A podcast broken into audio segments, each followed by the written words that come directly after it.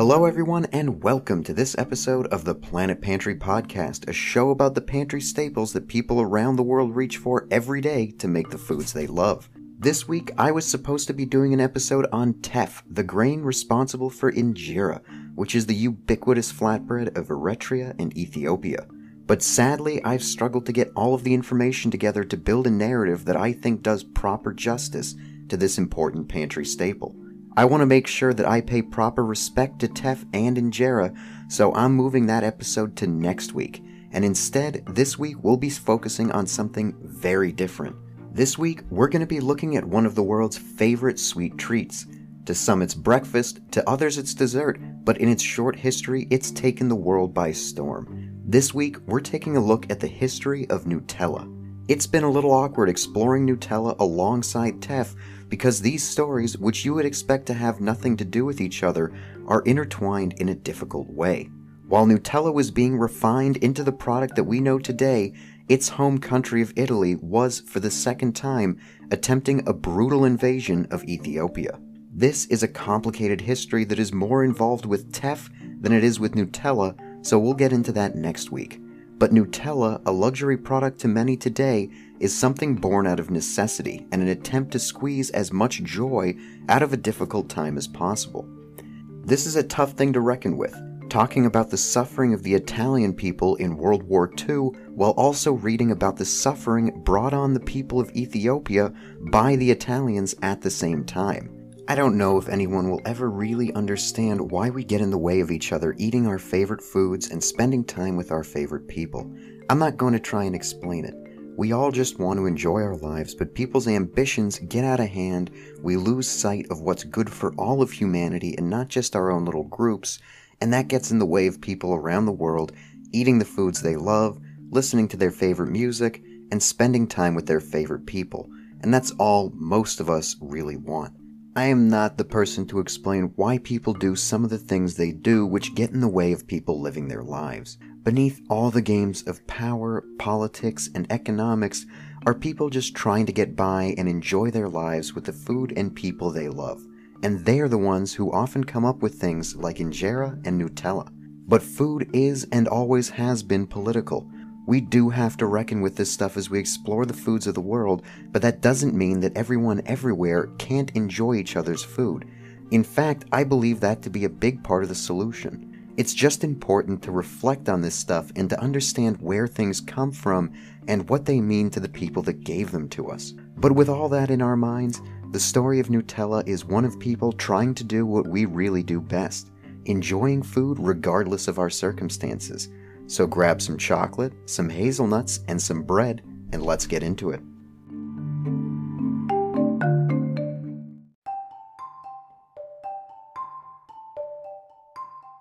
In 2018, French supermarket chain Intermarché had a sale that reduced the price of Nutella from nearly 5 euros to less than 2 euros per pot. People were waiting by the doors hours before they opened, and when they did, a scene usually reserved for Black Friday in the United States erupted. People charged towards the Nutella. Hands flew, the elderly were pushed aside, and riots erupted as people tried to get their hands on the famous hazelnut chocolate spread. The police eventually had to intervene, and by the time the dust settled, videos were circulating around social media showing people who would temporarily abandon their humanity to benefit from this 70% discount. Nutella has become a cult favorite around the world. Some people hate it, some people like it, and some people really, really love it. But where does it come from? The story actually begins in 1806 when the British blockaded the coasts of France and its allies in Europe, preventing trade and naval movement for the empire. Napoleon Bonaparte thought that he had a clever plan to combat this. He was under the impression that the British economy was absolutely dependent on trade with continental Europe, so he ordered all ports within France and its conquered or allied territories to halt trade with the British ships and he threatened war with Russia if they didn't comply as well. This was a problem for the people of Turin in Italy, not because they were concerned with the glory of empire or with the long term economic impact of such warfare, but because this interrupted their supply of chocolate. Chocolate is native to South and Central America, and the British dominated trade in that region at the time, so without them, the continent's chocolate supplies began to dwindle. So, in order to stretch chocolate supplies, confectioners in Italy mixed some of the chocolate that they had with hazelnuts to make a paste called gianduja. Of course, Napoleon's plan backfired. Britain simply expanded its international trade to make up for the deficit in European trade and even established significant smuggling operations with a good amount of success. Portugal, who was allied with Britain, and Russia, who just didn't care about Napoleon's threat, frequently subverted the order and continued to trade with England. Napoleon did follow through with his promise to invade Russia in retaliation, but many of us know how that turned out. I like this story because it shows Napoleon playing with the high stakes game of conquest and empire, and meanwhile, people within his borders are just trying to figure out new ways to enjoy food. And when it comes down to it, that's what really matters. Today, the French Empire is no more, but Nutella is a cultural force. After the blockade ended and trade resumed as normal, chocolate habits pretty much went back to the same as they were before, and gianduja remained culturally relevant, but it was far from the universally loved treat that it is today. But that would change when these events effectively repeated themselves in the Second World War. During the war, many supplies were limited and the price of chocolate skyrocketed once again. Enter Michele Ferrero. Michele's father, Pietro Ferrero, brought gianduja back from its relative obscurity during the war for the same reasons that it was invented. He mixed chopped hazelnuts and chocolate to make a thick, heavy loaf which could be sliced into thin pieces for sale. This was a pretty far cry from what we know as Nutella today. It was sold in pats, kind of like how you get butter at a hotel. It was dense and heavy, but Pietro and his son worked on the recipe over years, eventually creating a thinner version somewhat closer to what we're familiar with in a form that they called supercrema, or pasta gianduja. But it was in 1949, after his father had passed away and after the war had ended, that Michele had his breakthrough. He added varying amounts of vegetable oil to the supercrema, emulsifying it into a paste until it was eventually thin enough to be spread easily, but not so thin that it would drip. This was a big deal. Even before war times, chocolate was pretty expensive and mostly seen as a treat for special occasions. But by watering it down with the accessible hazelnuts and vegetable oil, it was cheap enough that people could eat it pretty much every day. Less than 10 years later, by the late 1950s, there were over a thousand trucks driving across Italy to keep bakeries and cafes stocked. And in 1964, Michele named his product Nutella and introduced the classic glass jars. But that is far from the end of this story. Michele Ferrero was famously secretive and modest. People often called him a genius, but he would reply that they were correct.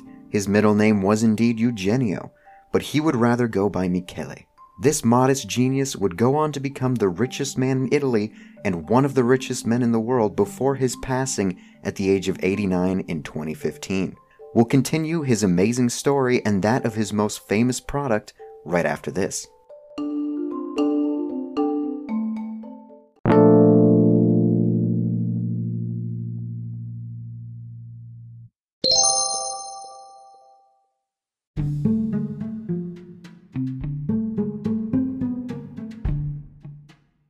It's one thing to make something amazing. People make great condiments, snacks, and foods every day, but not all of them reach the same success that Nutella has, and Nutella took some time to get there.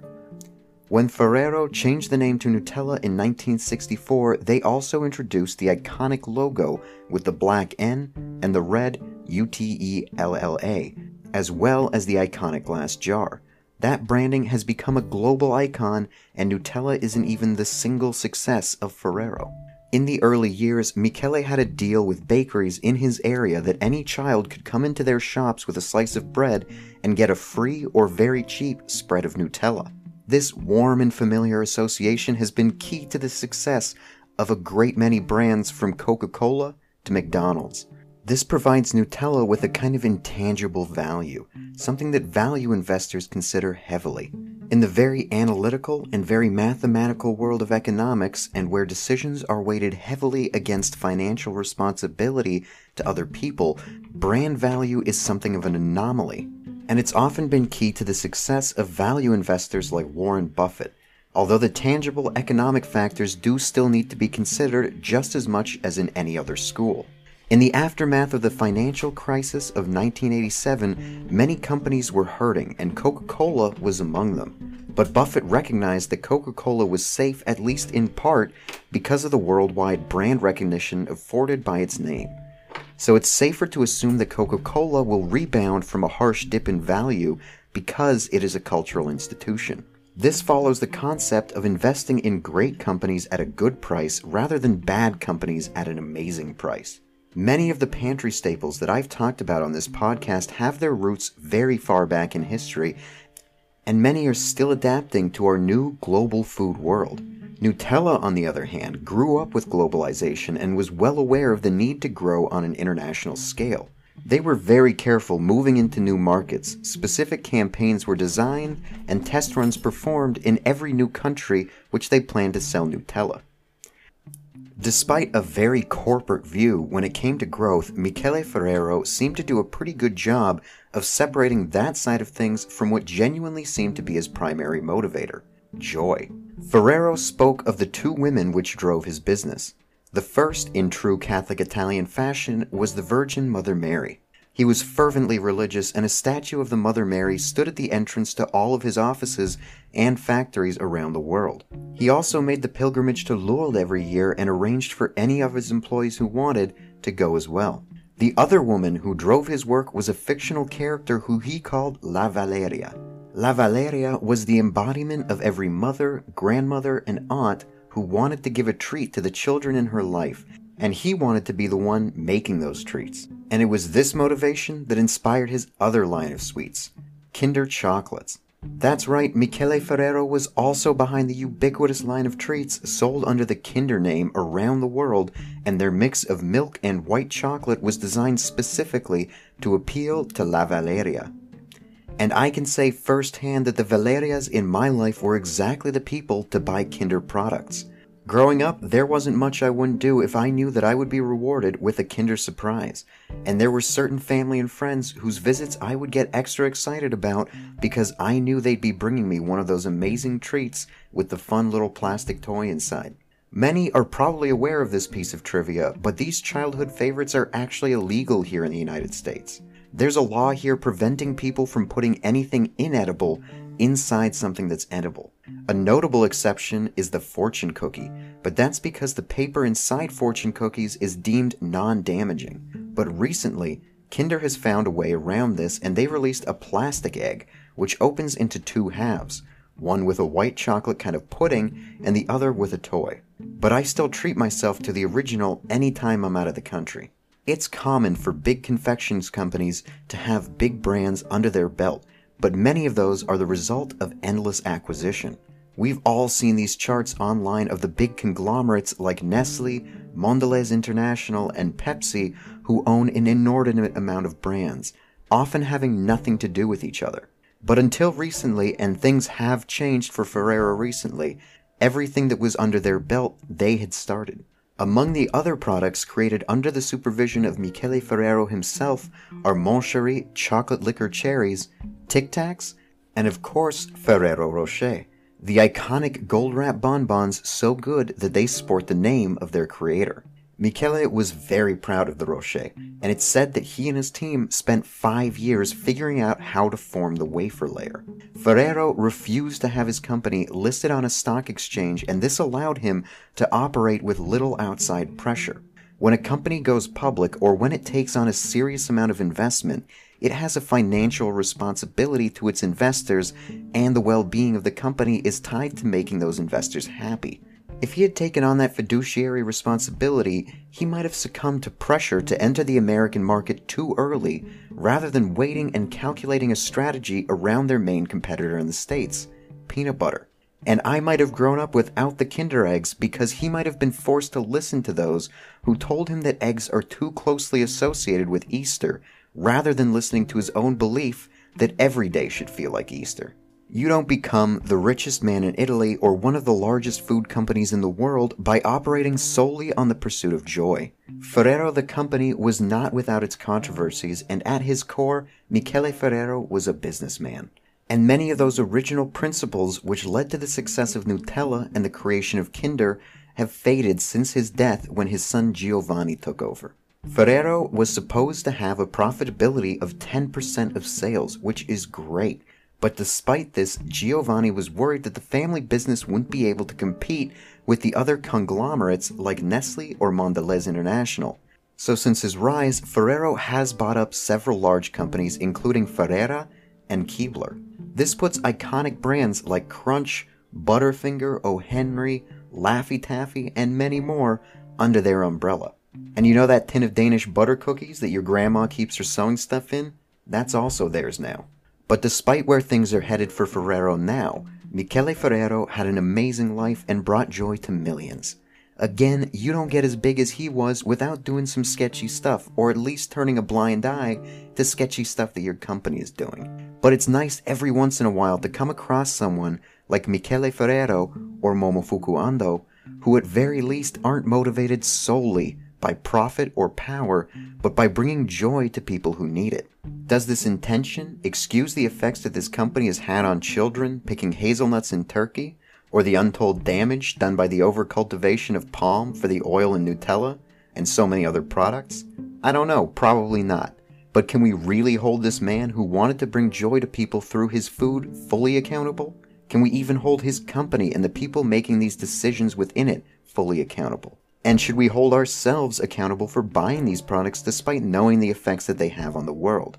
Honestly, I don't know. I'm just learning about this stuff myself. It seems like we all have some level of responsibility, but I have no idea how to solve the problems with our food systems. I don't think anyone does, but I think something fundamental needs to change at all levels of this equation, from Michele Ferrero to the people working for him to us as consumers. But by knowing how this stuff works and just by thinking about it, maybe we can make slightly better choices while still enjoying our modern world and all the benefits that it provides. But enough about corporate history and responsibility, let's get back to Nutella right after this.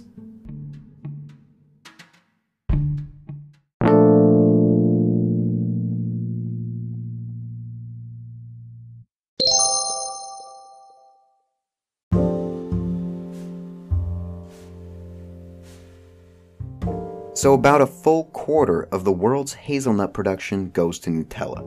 A jar is sold every two and a half seconds on average, and that translates to about 350,000 tons of Nutella being produced annually. It really is a phenomenon thanks in large part to the Ferrero company's marketing. One thing that really brought Nutella into the mainstream around the world was its advertised potential as a staple of a good breakfast. This piggybacks on an interesting debate over the past few years between people who enjoy a sweet breakfast and those who enjoy a savory meal in the mornings. This is kind of controversial, but there doesn't seem to be much justification for a sweet breakfast.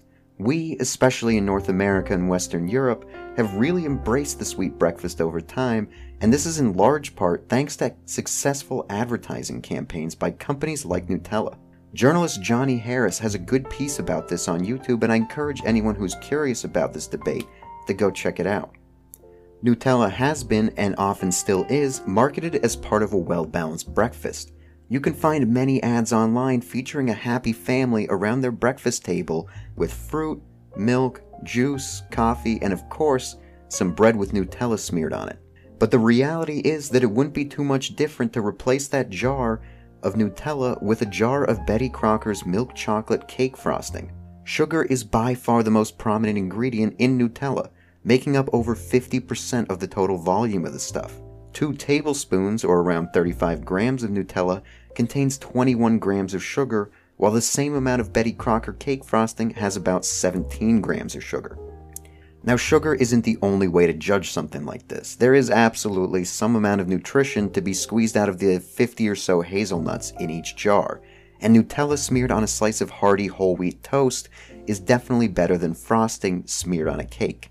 But it's still a pretty far stretch to say that it can sit at the center of a healthy meal by any definition. There's a lot of advertising psychology that determines how we perceive our foods, especially in big brand products like Nutella. And honestly, the breakfast campaigns are pretty shisty, so this is an example of a time where we need to do our due diligence to make sure that we're not being fooled into eating something for the wrong reasons. But that said, although Nutella may not have a place at breakfast tables of the world, it is an amazing tool in pastry shops, dessert kitchens, and snack stalls all over. Think of it as a chocolate ganache that never splits. It's about as versatile and can be used anywhere that you want some chocolate, but with that distinct Nutella flavor. You can frost cakes with it, or use it as a base for more intricate frostings like any of the classic buttercreams. You can mix it into coffee drinks, hot chocolate, or smoothies. You can bake it into pastries, fill crepes with it, or dip fruit into it. There are few things that offer as much versatility as Nutella in a single package, and that's why it has a place in so many pantries around the world. If you keep a jar around, you can call on it any time to bring a little something extra to anything from brownies to a slice of toast. You could even slake your sweet tooth with a straight spoonful of the stuff. But if you do want to make gianduja at home, there's plenty you can do to make it more to your taste. I'll link a recipe in the show notes, but I encourage anyone who enjoys the stuff to try adjusting the recipe to find the ratios that work best to their tastes. It's really just a matter of melting some chocolate, pureeing some hazelnuts, and incorporating it with sugar, oil, and maybe some cream. But you can absolutely adjust the amounts of sugar in the recipe the fat you choose to use, the chocolate, the amount of hazelnuts, whether you choose to roast them and to what degree, and so much more. This will yield you something that works best for your favorite applications, and you could even make something that's a little more friendly to a balanced breakfast. It's really amazing to learn about the history of this nearly ubiquitous spread, and I don't feel like I even need to list off its many uses because it seems like it's hard to even avoid seeing them every single day. And if you aren't familiar, anywhere that you find smooth, spreadable, soft chocolate, Nutella can be used in its place. And let's not forget that Nutella is itself defined by two other pantry staples. We'll get to hazelnuts themselves someday because they have such a wide variety of uses in both sweet and savory applications. And of course, chocolate is one of the most beloved ingredients in the world, and it has its own amazing story. But next week, we're going to go deep into the wonderful world of teff and injera. I had to put that episode off by a week to give myself time to do some proper research on the stuff, so if anyone out there has some good resources on teff, specifically on its history, or if you can put me in touch with someone who knows about that, I would really appreciate it. But in the meantime, I encourage you all to check out the Patreon through the link in the show notes. My struggles with teff are a perfect example of why I want to build up Patreon and Discord. I know I'm not the only one out there curious about the ingredients of the world and their origins, so I would love to have a place where we could all discuss these topics. And as always, if you have any notes, corrections, or ideas for future episodes, please feel free to reach out to me through the info in the show notes. I hope you all learned something interesting about the origins of one of the world's favorite spreads today, and that you come back next week to learn about teff.